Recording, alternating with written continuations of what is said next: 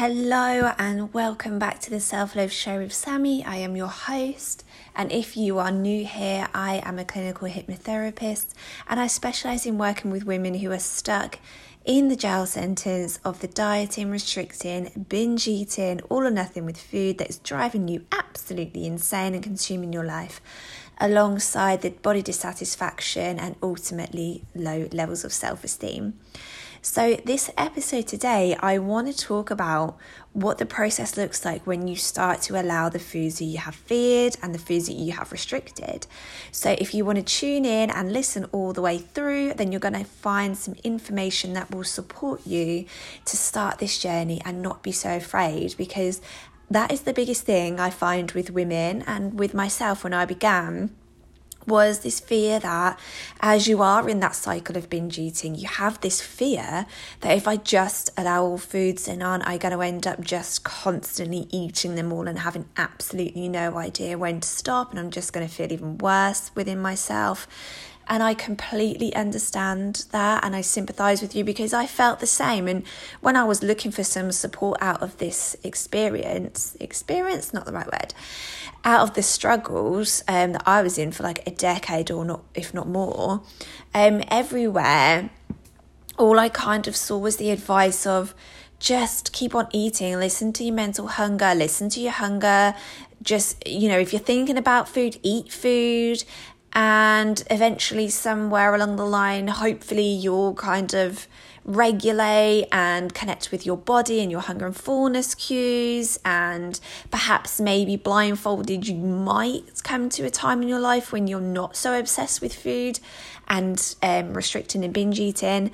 And that's just not, that was not good enough for me. That's not good enough for you. Um, there's another way. I don't believe in this just potential hope. I trained in RTT therapy with Marissa Peer because it works with science, hybrid um, therapy methods combined together to get you the results that you want by rewiring your mind which is what this is all about. So, initially, you want a diet because you've got low self esteem, and so then you have a bad body image. So, we want to rewire perception of yourself and your body. Then, we want to do the same thing with your relationship with food so that you can get out of that binge eating and you can do it really rapidly. Obviously, everybody's different, we all have different results, but it is um, a process of either step by step incremental changes, or some of my clients just have instant, like, wow, I just don't need that food anymore. I'm good.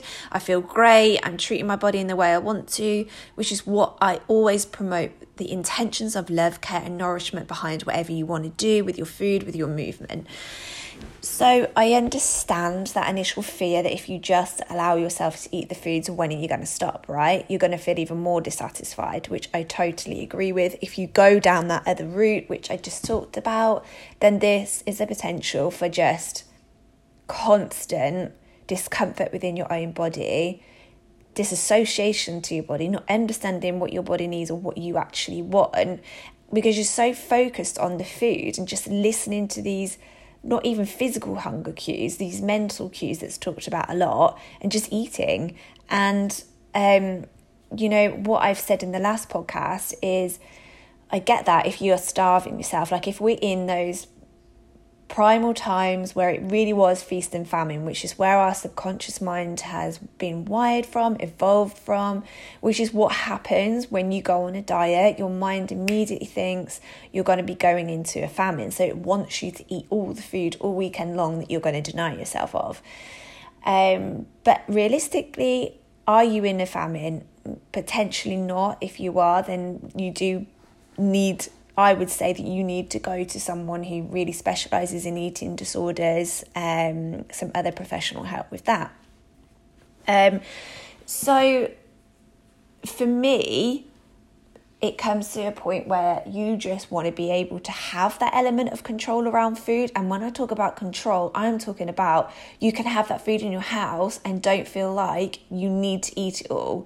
You know, those wild urges that are like reminding you from the minute you wake up the next day that there's cookies in the cupboard and you can't have it there, so you've got to put it in the bin. Like, you don't want that. You want to be able to live your damn life with food floating around you.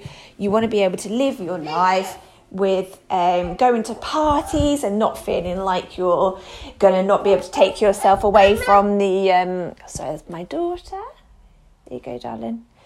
You want to be able to go to the parties and not feel like you're just going to, yeah, be floating around the buffet table and um, it makes you so consumed by all of the food that you can't even make create memories, be in the memories, be in the conversation.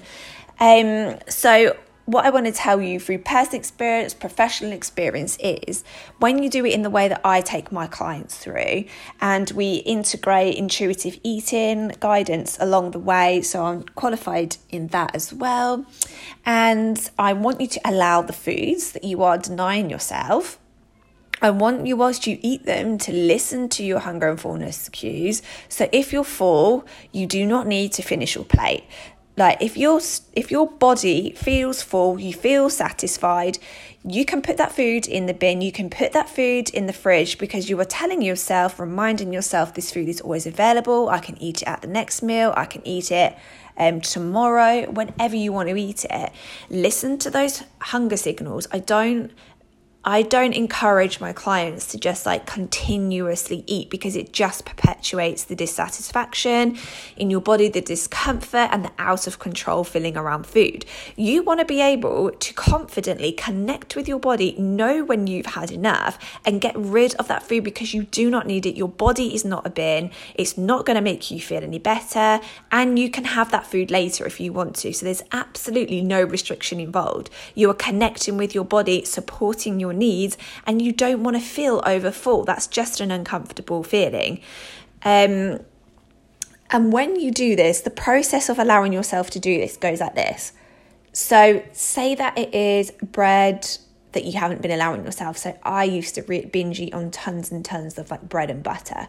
So, if you never allowed yourself bread, you are probably going to want to eat a lot of bread. So when I say a lot of bread, I'm talking about you might want it in most of your meals.